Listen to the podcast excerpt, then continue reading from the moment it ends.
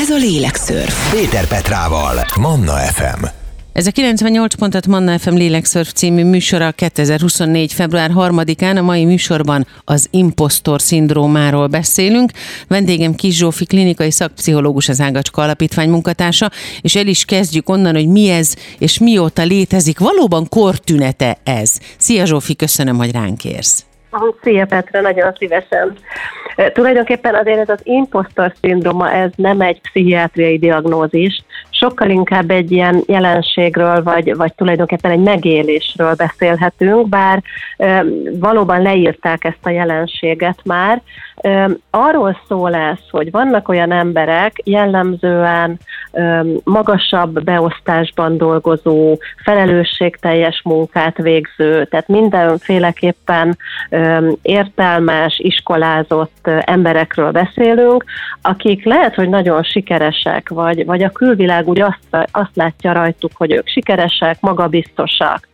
Belül mégis azt érzik, hogy kevesek, hogy nem igazán hisznek magukban, és elég gyakran megkérdőjelezik azt, hogy amit ők elértek, azt valójában megérdemlik el. Tehát egyfajta, ugye az imposztor maga az ilyen csalót jelent, szélhámost, hogy belül ilyen csalónak, ilyen félhámosnak érzik magukat, és nagyon félnek attól, hogy ők idővel le fognak bukni, és hogy az emberek rá fognak arra jönni, hogy ők nem is olyan okosak, nem is olyan szuperek, mint amilyennek tűnnek.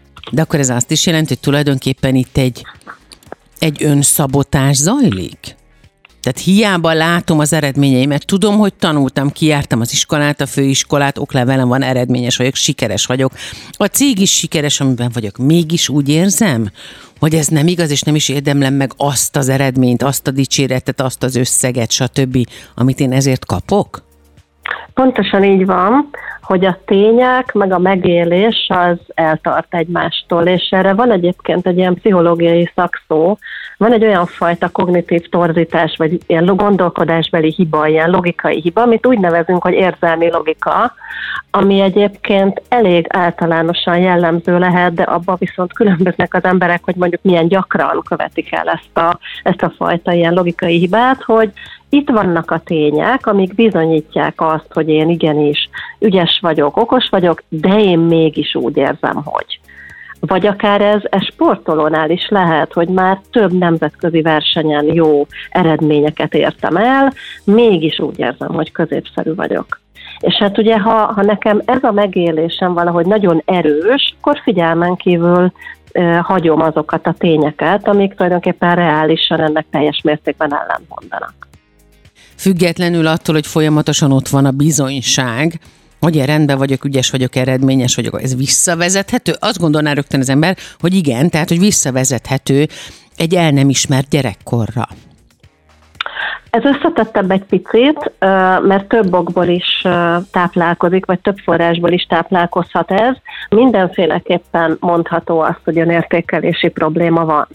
Lehet, hogy igen, az volt a háttere, hogy gyerekkorában a feltétel nélküli elfogadás, feltétel nélküli szeretet helyett, ezt úgy szoktunk mondani, hogy ugye feltételhez kötött szeretet, tehát hogy nagyon szeretlek, nagyon értékellek, és a pozitív érzéseket akkor váltott ki belőlem, mint szülőből, ha jól teljesítesz.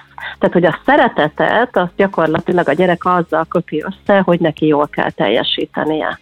És hát önmagában ő ugye nem szerethető, ami minden gyereknek jár annyi jogon, hogy teljesen mindegy, hogy milyen és hányasa van matekból, őt a szülő szereti mindentől függetlenül. Tehát például ez is lehet egy ilyen forrása.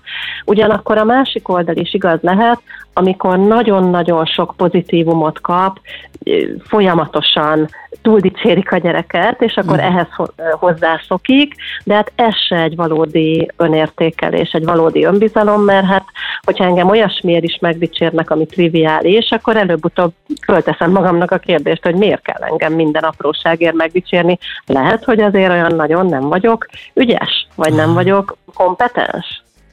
Nagyon fontos dolog, amiről ma beszélgetünk, mert hogy kortünetként is, a mai kornak a tüneteként is apostrofálják ezt. Az imposztor szindrómáról szól a mai Lélekszörf. Szakértő vendégem Kis Zsófi, klinikai szakpszichológus, az Ágacska Alapítvány munkatársa. Azzal folytatjuk majd, hogy mióta létezik ez. Ki az a szakember, aki először említi az imposztor szindrómát, és vajon milyen tünetei vannak ennek? Hamarosan folytatjuk. Ez a Lélekszörf. Péter Petrával, Manna FM. Imposztor szindróma. Erről beszélgetünk a mai Lélekszörfben. Szakértő vendégem Kis Zsófi, klinikai szakpszichológus, az Ágacska Alapítvány munkatársa. Zsófi, mióta létezik a kifejezés, ez a tünet? Ki említette először, és milyen tünetei vannak? Az imposztor szindrómát azt 78-ban írta le két amerikai pszichológusnő, de hát a jelenség az nyilvánvalóan már korábban is létezett. Ez, amiről beszéltünk már korábban, hogy hiába vagyok nagyon sikeres, hiába vagyok kompetens, akár magas pozícióban vagyok, belül ott van bennem az a bizonytalan gyerek, aki retteg attól, hogy na, majd most a következő feladatnál kiderül, amit nem fogok tudni megoldani. Hiába oldottam már meg korábban nagyszerűen és sikeresen N+1 feladatot, majd a következő. Tehát, hogy ez egy ilyen állandó szorongás sajnos. Attól, hogy lelepleződik? Köszönöm.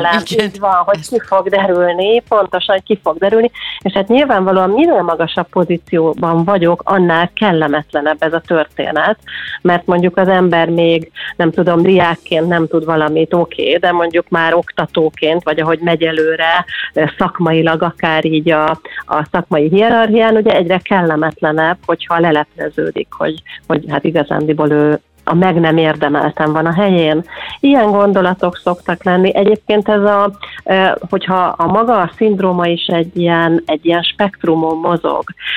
Szinte minden ember az élete során egyszer-kétszer találkozik olyan helyzettel, amikor lehet, hogy reálisan tényleg az van, hogy hát ezt most azért annyira nem érdemeltem meg, de lehet az is, hogy mondjuk valaki felvételizik egy gimnáziumba, és ott tanít az anyukája, és akkor úgy éli meg utána, hogy jaj, csak azért kerültem be, mert nekem is ott tanít az anyukám, miközben ugye átmegy egy komoly felvételi eljáráson, írásbeli, szóbeli, ugye pont most a hétvégén írták a gyerekek ezeket a felvételiket, és ott is érdekes, hogy elsősorban azok a diákok szoronganak a legjobban, akiknek jó jegyeik vannak, és akiktől úgymond a környezetük is sokat vár, és ők azok, akik még pluszban a felvételi irgalma mellett még azon is szoronganak, hogy jaj, nehogy szégyent hozzak szüleimre, tanáraimra, az előkészítő tanáromra, hogy majd most akkor kiderül, hogy én milyen ostoba is vagyok valójában, mennyire nem tudok semmit, és akkor majd csalódnak bennem.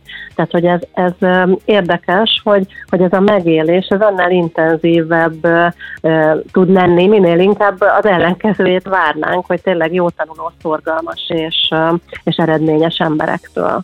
Nyilvánvaló, hogy amikor már a spektrumnak a másik oldalát, aki gyakorlatilag ebben él, és akinek ez egy napi szintű szorongás, minden reggel úgy kell fel, hogy te jó ég, csak ne jöjjön be olyan e-mail, amit nem tudok megválaszolni, csak ne történjen olyan a munkahelyemen, ne jöjjön egy olyan páciens, aki majd rávilágít arra, hogy valójában én visszaadhatnám a diplomámat, nem értek én semmihez, és mondjuk este van egyfajta megnyugvása, hogy hú, túléltem ezt a napot, mert ez azért már utána később különböző súlyosabb tünetekhez is tud vezetni, lelki tünetekhez akár.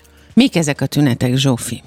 Hát egyrészt ugye említettem ezt a folyamatos szorongást, igen, aminek azért előbb-utóbb lehetnek szomatikus következményei. Kinél mi a gyenge pont, ugye pszichoszomatika területén mindig van egy olyan testrész, vagy egy olyan szervrendszer, ami ugye kicsit vulnerabilisabb, sérülékenyebb, egyszerűen genetikailag, biológilag ezt hozzuk, van, aki fejfájóssá válik, van, akinek gyomorpanaszai lesznek, és akkor hát szélsőséges esetben akár tényleg gyomorfekély alakulhat ki, akkor valakinek a magas vérnyomás, tehát hogy ezek a pszichoszomatikus betegségek általában ugye a szorongás és a folyamatos kezelhetetlennek megélt stressz talaján alakulnak ki, de hát hangulatzavar is kialakulhat, egyre rosszabb a kedve, depressziós lesz, nem tud már semminek sem örülni, azokat a sikereket, amiket elér, le fogja értékelni, hogy hát ez semmi, valójában csak szerencsém volt, tehát hogy a megélés megint csak egyre inkább távolodik attól, ami a valóság. És hát ugye az önértékelési probléma is egyre inkább fokozódik, egyre rosszabb véleménnyel van magáról az ember, elveszíti a kedvét, akár a munkájában, elkezd kiégni, párkapcsolatban is problémát okozhat, akár evészavarhoz is vezethet, tehát hogy legalább már azt az evést tudom kontrollálni, alvászavarhoz, tehát hogy nagyon széles az a paletta, ami ki tud alakulni, hogyha egy súlyosabb imposztorszindrómáról beszélünk, és ami kezeletlenül marad. A mai Lélekszörf az imposztorszindrómáról szól, segítségemre van szakértő vendégem, Kis Zsófi klinikai szakpszichológus, az Ágacska Alapítvány munkatársa. Érdemes lesz a továbbiakban is nagyon figyelni, mert sajnos sokkal több embert érint, mint hinnénk. Vajon gyerekkorban is megjelenhet-e, azt gondolnánk, hogy gyerekkorban ott az ártatlanság korában nincs ilyen problémánk, maximum egy kis megfelelési kényszer, de sajnos úgy tűnik, hogy a gyerekeket is érintheti az imposztorszindróma. Innen folytatjuk. Ez a Lélekszörf. Péter Petrával, Manna FM. Mi az imposztorszindróma? Kiket érint? Mióta létezik? Mik a tünetei? Erről szól a mai Lélekszörf. Szakértő vendégem Kis Zsófi klinikai szakpszichológus, az Ágacska Alapítvány munkatársa. Megjelenhet-e gyerekkorban is az imposztorszindróma, Zsófi? Egész kicsiknél nem jellemző, mert ugye kell hozzá az már, hogy a teljesítmény megjelenjen és fontossá váljon számomra. Tehát általában legkorábban a kisiskoláskor, vagy akár inkább a felsősöknél jelentkezik ez, mert egy óvodásnál azért még nincs az, hogy én most jól kell, hogy teljesítsek, és ez számszerűsíthető, és nem teljesítek olyan jól, meg mit várnak tőlem, de nyomai már lehetnek. Tehát például az egy intőjel lehet, hogyha mondjuk az óvodás gyerek a rajzát széttépi, hogyha nem sikerül szerinte tökéletesen, vagy bármi, amiben hibázik, azt ő ilyen hangsúlyosan nagyon rosszul éli meg, mert ugye ez azt jelenti, hogy ő nem tudja magának megengedni a hibázást. Mikor nem tudjuk magunknak megengedni a hibázást? Tehát pont akkor, amikor bizonytalanok vagyunk, amikor saját magunknak is folyamatosan bizonygatni kell azt, hogy mi jók vagyunk, amiben nem fér bele azt, hogy hibázzunk. Tehát van ebben egy ilyen mindent vagy semmi jellegű gondolkodás, hogy én csak akkor vagyok kompetens, én csak akkor érdemlem meg azt a pozíciót, vagy azt az érdemjegyet, hogyha ténylegesen tökéletes az, amit én csinálok. Tehát kisiskoláskorban esetleg, de jellemzően inkább akkor felsőben, kamaszkorban szokott ez kezdődni, és hát ugye ezzel párhuzamosan kezd kialakulni, formálódik újra az önértékelés kamaszkorban, ugye az identitás kialakítása, ott azért nagyon sokan tényleg az önértékelésük megbicsaklik, mert olyan új szempontok és dimenziók jönnek be, amik korábban nem voltak. Ugye a pubertáskorban az egész testük megváltozik, megváltozik a hangjuk, megváltozik a kinézetük. Hát általában ugye iskolaváltás is történik, már nincsenek annyira vattába csomagolva, mint korábban, már a gimnáziumokban, felsőben mindenhol van osztályzás, tehát ahol korábban esetleg még olyan volt a rendszer, hogy jobban vigyáztak rájuk, vagy kevésbé volt mérhető a teljesítmény, ott is ez elkezdődik. És ebben az életkorban azért már nagyon erősen meg tud jelenni, ez az imposztorszindróma. Nagyon fél mondjuk egy jó tanuló gyerek attól, hogy húha, ma felszólítanak, akkor biztos nem fogom tudni, és akkor majd csalódik bennem a tanár, meg én is csalódom magamba, szégyenbe kerülök. Tehát jellemzően azért ez a családon belül, ha nem is pont az imposztorszindróma, de azért annak van egy olyan összetevője, amit úgy nevezünk, hogy perfekcionizmus, amivel tulajdonképpen az imposztor, most idézőjelben mondom az imposztor, tehát aki magát annak éli meg, próbál kompenzálni. Tehát minden túltanul, hogy ez véletlenül se történhessen meg. És hát ugye ennek meg szokott lenni a családban a modellje, hogy esetleg valamelyik szülő, vagy mindkét szülő is nagyon perfekcionista, egyszerűen azt látja, hogy mindig tökéletesen néz ki, vagy mindig tökéletesen tiszta a lakás, vagy az ő munkájában ő mindig tökéletesen sikeres, és ezt ugye, ahogy ő nő fel és átveszi az értékeket a családban, saját magává teszi ezt a fajta működést. Nagyon fontos, amiről ma beszélünk. Rendszerint fontos dolgokról beszélünk, de ez manapság nagyon gyakran hangzik el, és ez családi szinten, gyerekeknél is nagyon fontos. Az imposztor szindrómáról szól a mai Lélekszörf.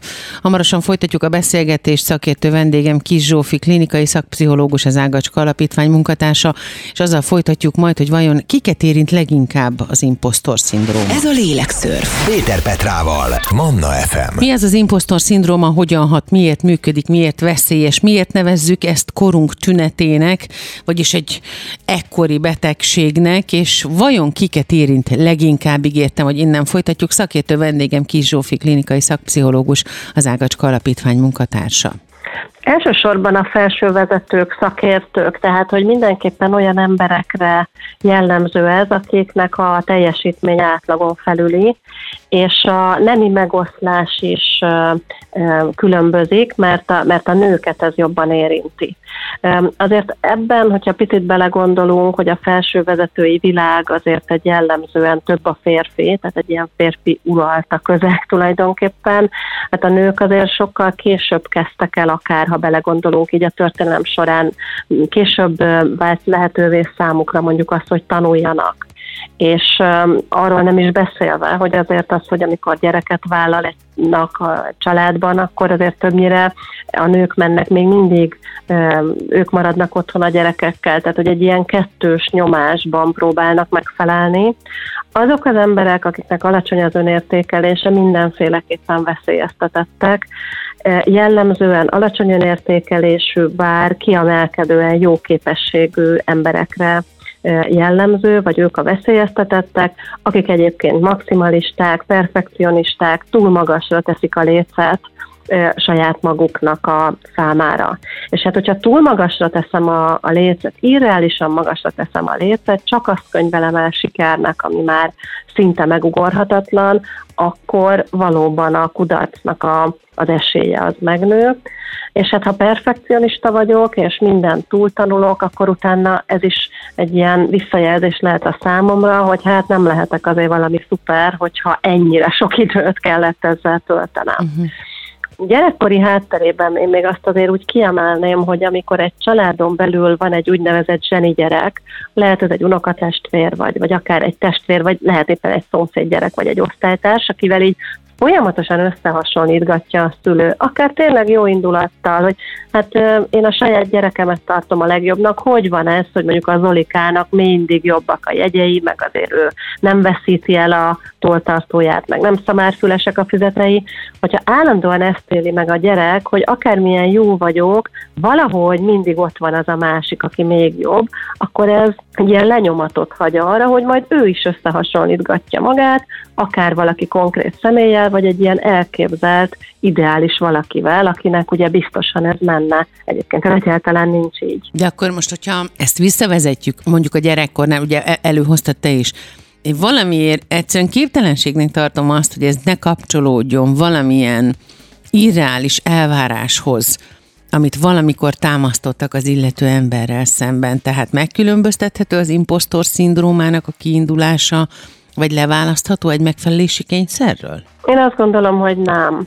Tehát biztos, hogy a megfelelési kényszer nek a része, tehát hogy imposztor szindróma is legyen. Tehát a megfelelési kényszert gondolom általánosabbnak, és hogy azoknak az embereknek, akiknek nagyon magas a megfelelési vágya, azok veszélyeztetettebbek abban, hogy tényleg ilyen imposztornak éljék meg magukat, ha olyan helyzetbe kerülnek. Imposztor szindróma, erről beszélgetünk a mai Lélekszörfben. Szakértő vendégem Kiss Zsófi, klinikai szakpszichológus, az Ágacska Alapítvány munkatársa. A műsor második órájában azzal kezdjük majd a témában a beszélgetést, hogy vajon ebben a vonatkozásban, az imposztor szindrómára vonatkoztatva mit jelent az ördögi kör, mert bizony nagyon erős és fontos jelentése van. Hamarosan folytatódik a Lélekszörf. Ez a Lélekszörf. Péter Petrával, Manna FM. Ez a 98.6 Manna FM Lélekszörf című műsora 2024. február 3-án. A mai műsorban az imposztor szindrómáról beszélünk. Vendégem Kiss Zsófi, Zsófi klinikai szakpszichológus, az Ágacska Alapítvány munkatársa. Ígértem, hogy onnan folytatjuk, hogy ebben a vonatkozásban az imposztor szindrómára vonatkoztatva mit jelent az ördögi kör? Sose jelent jót, de itt különösen fontos jelentése van. Igen, sose jelent jót általában ez az ördögi kör. Itt arról van szó, hogyha én azt gondolom, hogy alkalmatlan leszek egy következő feladatra, vagy ki fog derülni az én inkompetenciám, akkor hajlamos leszek akár túlkészülni, és a későbbiekben, amikor végül is ez jól sikerül, akkor nem azzal fogom magyarázni, hogy mert ügyes vagyok, okos vagyok, rátermett vagyok, tehát nem egy ilyen belső okkal fogom magyarázni, hanem azzal, hogy de annyit tanultam, egész hétvégén sehova sem mentem, minden programomat lemondtam, ha igazán okos lennék, akkor ennek sokkal könnyebben mennie kellett volna, mások biztos nem készültek ennyit. Tehát ugye ez se jó, mert akkor saját magam megint szelektíven úgy szűröm az információt, vagy úgy torzítom, hogy ez a siker valójában már nem is számít szinte sikernek. Ezt megint csak úgy hívjuk, ez is egy kognitív torzítás, hogy a pozitívum figyelmen kívül hagyása, vagy leértékelése, hogy hát hiába sikerült jól ez a prezentációm, de hát az egész hétvégén ráment, ebből is látszik, hogy véletlen én volt. Vagyok, és inkompetens. Na ez meg a másik így van, hogy az is lehet, hogy a véletlenre fogom bízni, akár halogatom, tehát annyira kellemetlen számomra, mert akkor a feszültséget okoz bennem, hogy halogatom, és ha ennek ellenére is sikerül, akkor szerencsém volt. És ez nagyon érdekes egyébként, hogy azok az emberek, akik ilyen imposztornak élik meg magukat, nagyon gyakran ezt csak és kizárólag magukra alkalmazzák. Nekem is mondott már olyat páciensem például, hogy elkövettem ma a munkahelyemen egy óriási hibát, egészségügyben dolgozik az illető, hát én ma akkorát hibáztam, hogy tényleg vissza kell adnom a diplomámat. És hogy egy picit beszélgettünk arról, hogy mi is történt, hogy mi lett volna akkor, ha mondjuk ezt egy kollégája követi el, azt mondja így legyintett, hogy lehet, ez semmi fáradt volt, nem nagy ügy. És hogy halljuk, amit mondunk, tehát az ugyanazt a dolgot, ha én csinálom, az annyira szörnyű és annyira negatív, hogy vissza kell adnom a diplomámat, és ugyanarra a dologra egy másiknál legyintek. Ugye ezt hívjuk úgy, hogy kettős mérce, vagy kettős morál, hogy egészen egyszerűen más mércével tekintek más emberekre, mint magamra, én nem hibázhatok. Ha hibázom, akkor annak már is kilóg a lóláb, ugye én vagyok az imposztor, lelepleződtem, tessék, itt van, amitől féltem, a másik esetében pedig a helyen tudom ezt kezelni reálisan, hogy jó, hát nem örülünk neki, de hát van ilyen, mégis nem gépek vagyunk, hanem emberek.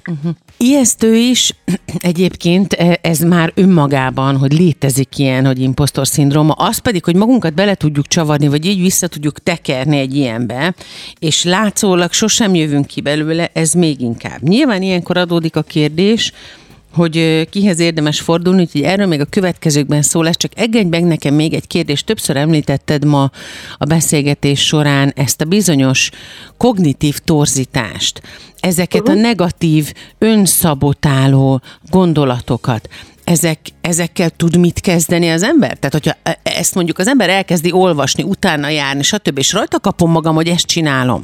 Tudok magamon segíteni, hogy mondjuk egy imposztor szindrómának az ördögi körében ne csúszak bele, vagy abba vissza? Attól függ, hogy mennyire enyhe ez a történet, mert azért a kognitív terápiában dolgozunk ezekkel a kognitív torzításokkal. Az első lépés mindig az, hogy ezeket megpróbáljuk tetten érni. Tehát, hogy megfogalmazza azokat a gondolatokat, az illető, amikben ezek a torzítások tetten érhetők, és utána megpróbálunk egy reálisabb helyzetértelmezést, reálisabb gondolatokat megfogalmazni, tehát hogy azért ez inkább már a terápiás munka része, de én azt gondolom, hogyha valaki most ezt a műsort hallgatja, és tetten ér magán ilyeneket például, hogy tényleg itt vannak a tények, és ennek ellenére leértékelem magam, vagy nem veszem figyelembe a pozitívumokat, és mondjuk nem egy nagyon erős, óriási szorongást, hangulat zavart már kiváltó imposztor szindrómáról van szó, akkor szerintem ez önmagában is tud nagyon sokat segíteni. Illetve nem tudom, hogy a párkapcsolatnak a párkapcsolatban is ez lecsapódik, hogy ez még talán fontos lenne elmondani, hogy a párkapcsolatban is ez meg tud úgy jelenni, hogy én saját magamat leértékelem, míg a páromat felértékelem. És hát folyamatosan szorongani fogok, hogy majd kiderül számára, hogy én milyen vagyok. Mint egy állandó kis hitűség?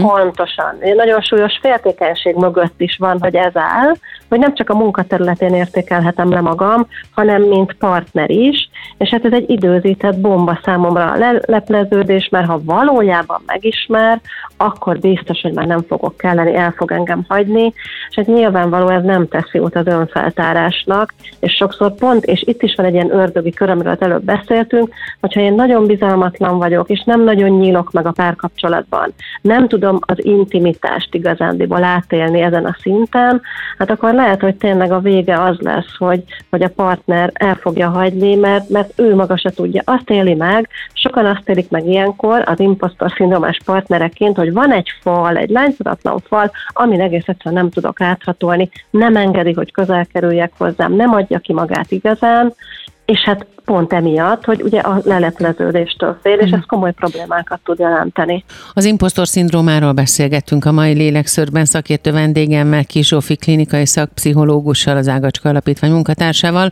Azzal folytatjuk majd, hogy milyen következményei vannak ennek, az okai és a hatásai az életünkre, a kapcsolatainkra, és hát tulajdonképpen a teljes működésünkre. Nagyon fontos ezt több irányból vizsgálni, innen folytatjuk. Ez a Lélekszörf. Péter Petrával. Manna FM. A Lélekszörf mai szakértő vendége Kis Zsófi klinikai szakpszichológus, az Ágacska Alapítvány munkatársa, az imposztor szindrómáról beszélgetünk, és ígértem, hogy onnan folytatjuk, hogy milyen következményei, okai és milyen hatásai vannak ennek, hogyha az ember azt találja magától, vagy szakértő segítségével, hogy bizony neki imposztor szindrómája van. Mindent áthat általában a teljesítmény területén a perfekcionizmus.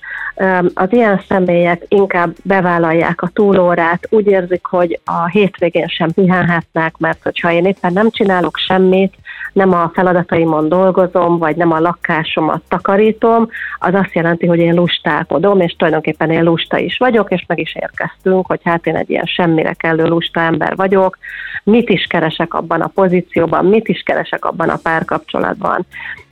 Tehát, hogy ez a negatív önértékelés, ez folyamatos, és hát ennek kapcsán gyakorlatilag állandóan pozitív visszajelzéseket igényel, hiszen minden egyes pillanatban megkérdőjelezi saját magát, és ez nem elégek a pozitív visszajelzések, mert amint az előbb is ugye beszéltünk róla, ezeket ő nagyon könnyen figyelmen kívül hagyja, vagy leértékeli, hogy át csak azért mondja, mert szeret, vagy igazából nem is gondolja komolyan, sőt, az is lehet, hogy gúnyolódik. Mondták a múltkor, hogy milyen jól sikerült ez a prezentáció, de hát szerintem csak gúnyolódtak. Tehát, hogy nagyon nehéz, hogyha ezek a gondolatok tények szintjén csapódnak le az emberben, nagyon nehéz ezen változtatni. Tehát például, amit kérdeztél az előbb is, hogy azért nagyon fontos különbséget tenni a között, hogy ezek az én gondolataim, ezek az én hiedelmeim, vagy pedig ezek a tények.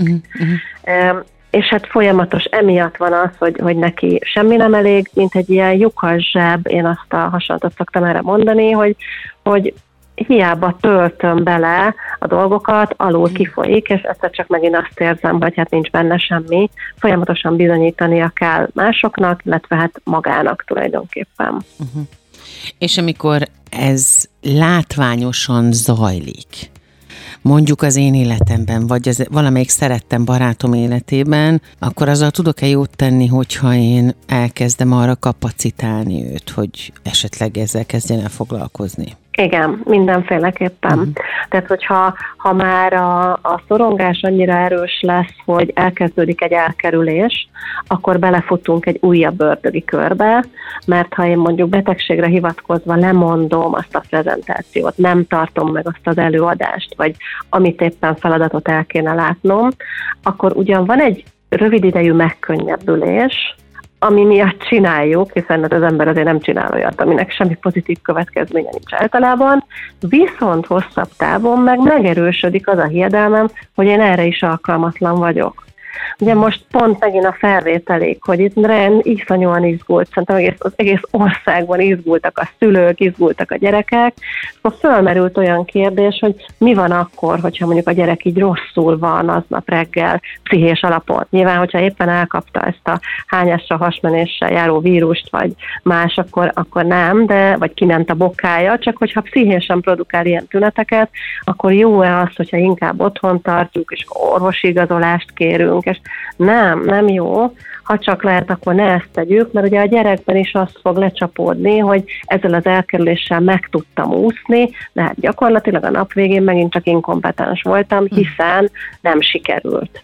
És hát ugye legközelebb sajnos nagy az esélye, hogy ugyanez meg fog történni, mert ha én elkerülök egy számomra félelemteli helyzetet, akkor nem tudok arról megbizonyosodni, hogy lehet, hogy ez a félelemteli helyzet aztán ott menet közben veszít a félelemteli jellegéből, és én ezt ügyesen, okosan és kompetensen meg tudom oldani. Az imposztor szindrómáról beszélgettünk szakértő vendégemmel, Kis Zsófi klinikai szakpszichológussal, az Ágacska Alapítvány munkatársával itt a mai Lélekszörfben, és akkor természetesen beszélnünk kell arról is, hogy mit tegyünk akkor, ha azt érezzük, mondjuk egy ilyen beszélgetés alapján, vagy egy előadás alapján, vagy a tünetek alapján egy imposztor szindrómánk van, vagy valakinek a környezetünkben ez van, mit tehetünk? Ez a Lélekszörf. Péter Petrával, Manna FM. A Lélekszörfben ma az imposztor szindrómáról beszélünk, szakértő vendégem Kis Zsófi, klinikai szakpszichológus, az Ágacska Alapítvány munkatársa, és még mielőtt az összefoglalót majd elindítanánk, hiszen az imént ugye arról beszélgettünk, hogy milyen következménye, okai és hatásai vannak az imposztor szindrómának,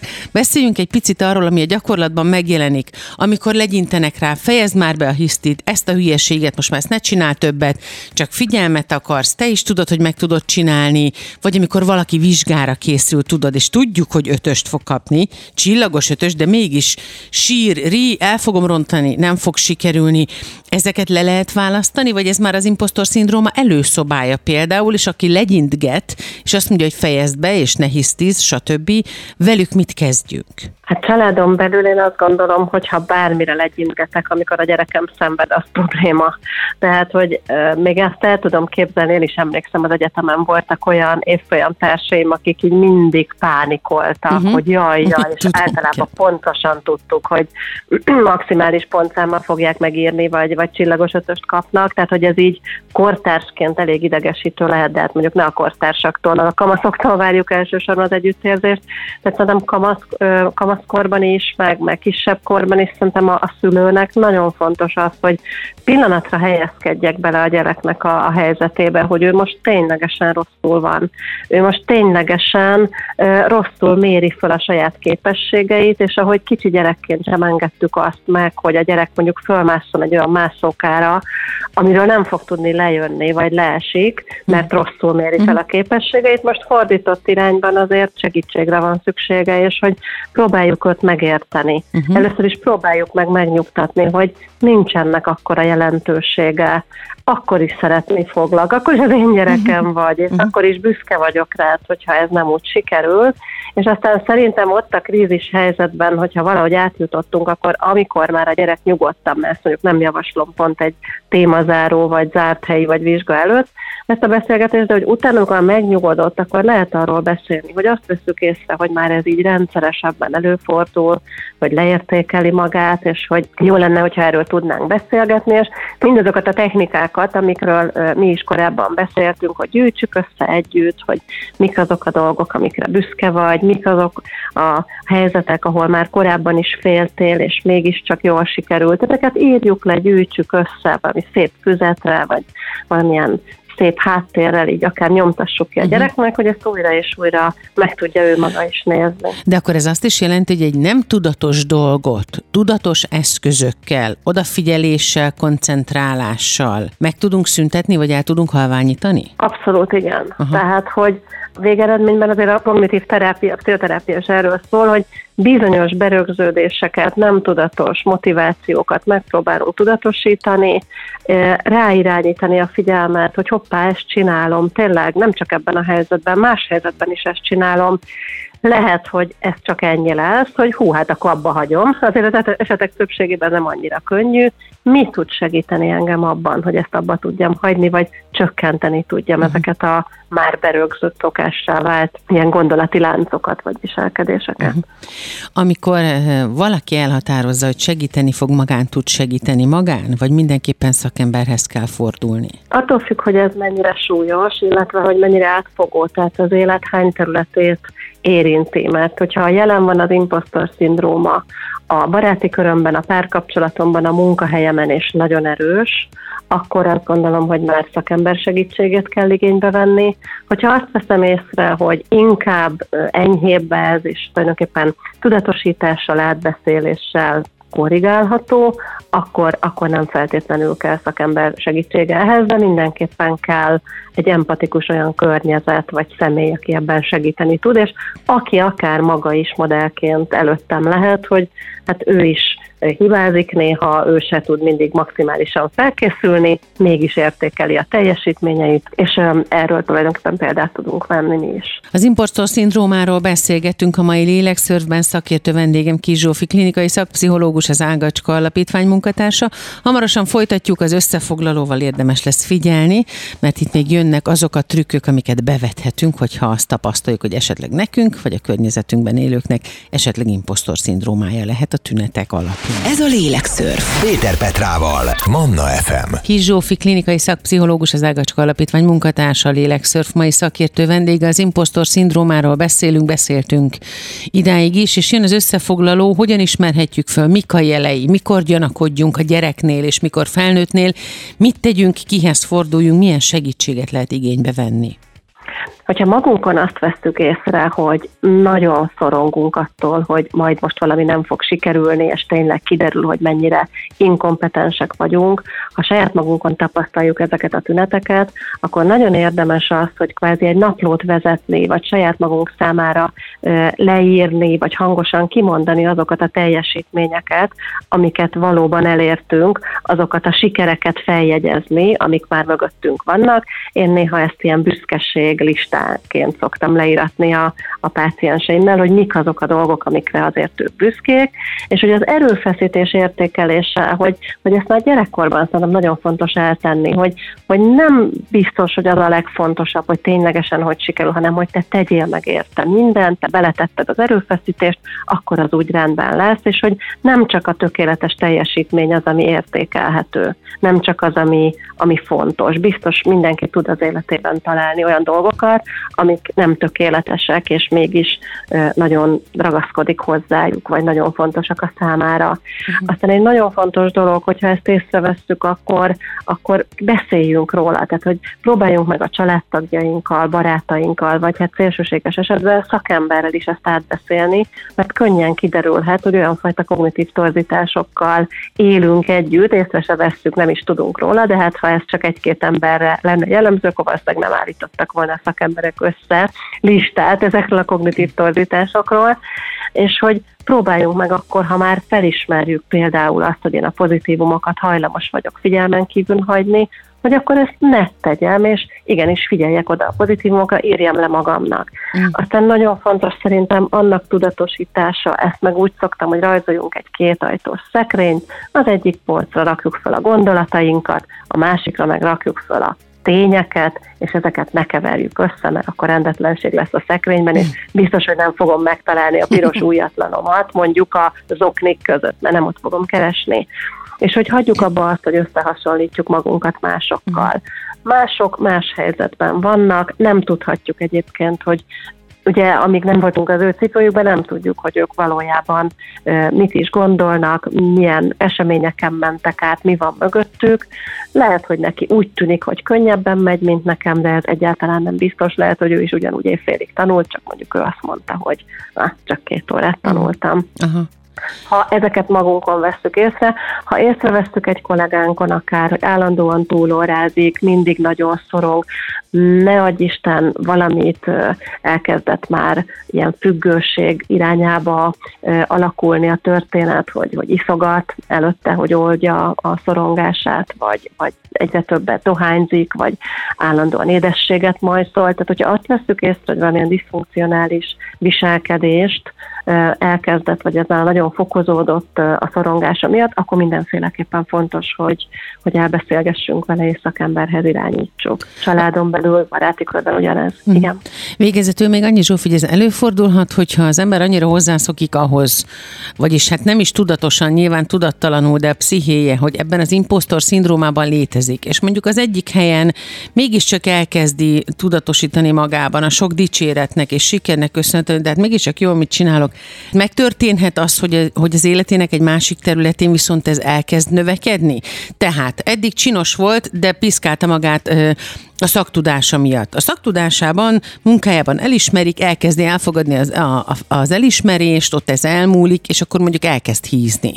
És akkor azt gondolja, hogy nem érdemek meg semmit, mert kövér vagyok és csúnya vagyok, régen szép voltam, lásd, erre se vagyok képes, mondja magának. Vagy mondjuk a párkapcsolata elkezd tönkre menni, tehát átkúszhat ez azért, mert hozzászokott a rosszhoz? Ezt tulajdonképpen tünetváltásnak szoktuk nevezni, és hát az az alapja, hogyha nekem az önértékelésem alacsony, sajnos én akárhova megyek, én viszem magammal a saját személyiségemet, meg a saját mentális reprezentációmat, meg helyzetértelmezéseimet, és előbb-utóbb be fog kúszni egy következő helyzetben is. Tehát, hogy ezért lehet, amit te is elmondtál most az előbb, ezek a példák mindenről szólnak, hogyha általánosan alulértékelem magam, akkor az előbb-utóbb, ha nem ilyen téren, de egy másik téren meg fog nyilvánulni, és sajnos ez, én azt gondolom, hogy egy komolyabb tudatosítás, kognitív szintű gondolkodásbeli változtatás, vagy akár súlyosabb esetben terápia nélkül oda fog vezetni, amiket az előbb elmondtál, és nem lesz valódi javulás. Nagyon fontos tehát, hogy erre odafigyeljen az ember, és ne csak önmagával és önmagában, hanem a környezetében és a gyerekeknél főleg, a munkahelyünkön, a szeretteink és a barátaink körében is. Hogyha esetleg azt vesszük észre, hogy imposztor szindrómára utaló jeleket, tüneteket mutat, akkor próbáljunk meg neki segíteni úgy, ahogyan ezt Kis Zsófi klinikai szakpszichológus javasolta, aki a mai Lélekszörf vendége volt, az Ágacska Alapítvány munkatársa, és gyakori vendég nálunk. Köszönjük szépen az idődet! Nagyon szépen köszönöm én is a meghívást. Ez volt a 98.6 Manna FM Lélekszörf című műsora 2024. február 3-án. Készült a Médiatanács támogatásával, a Médiatanács támogatási program keretében.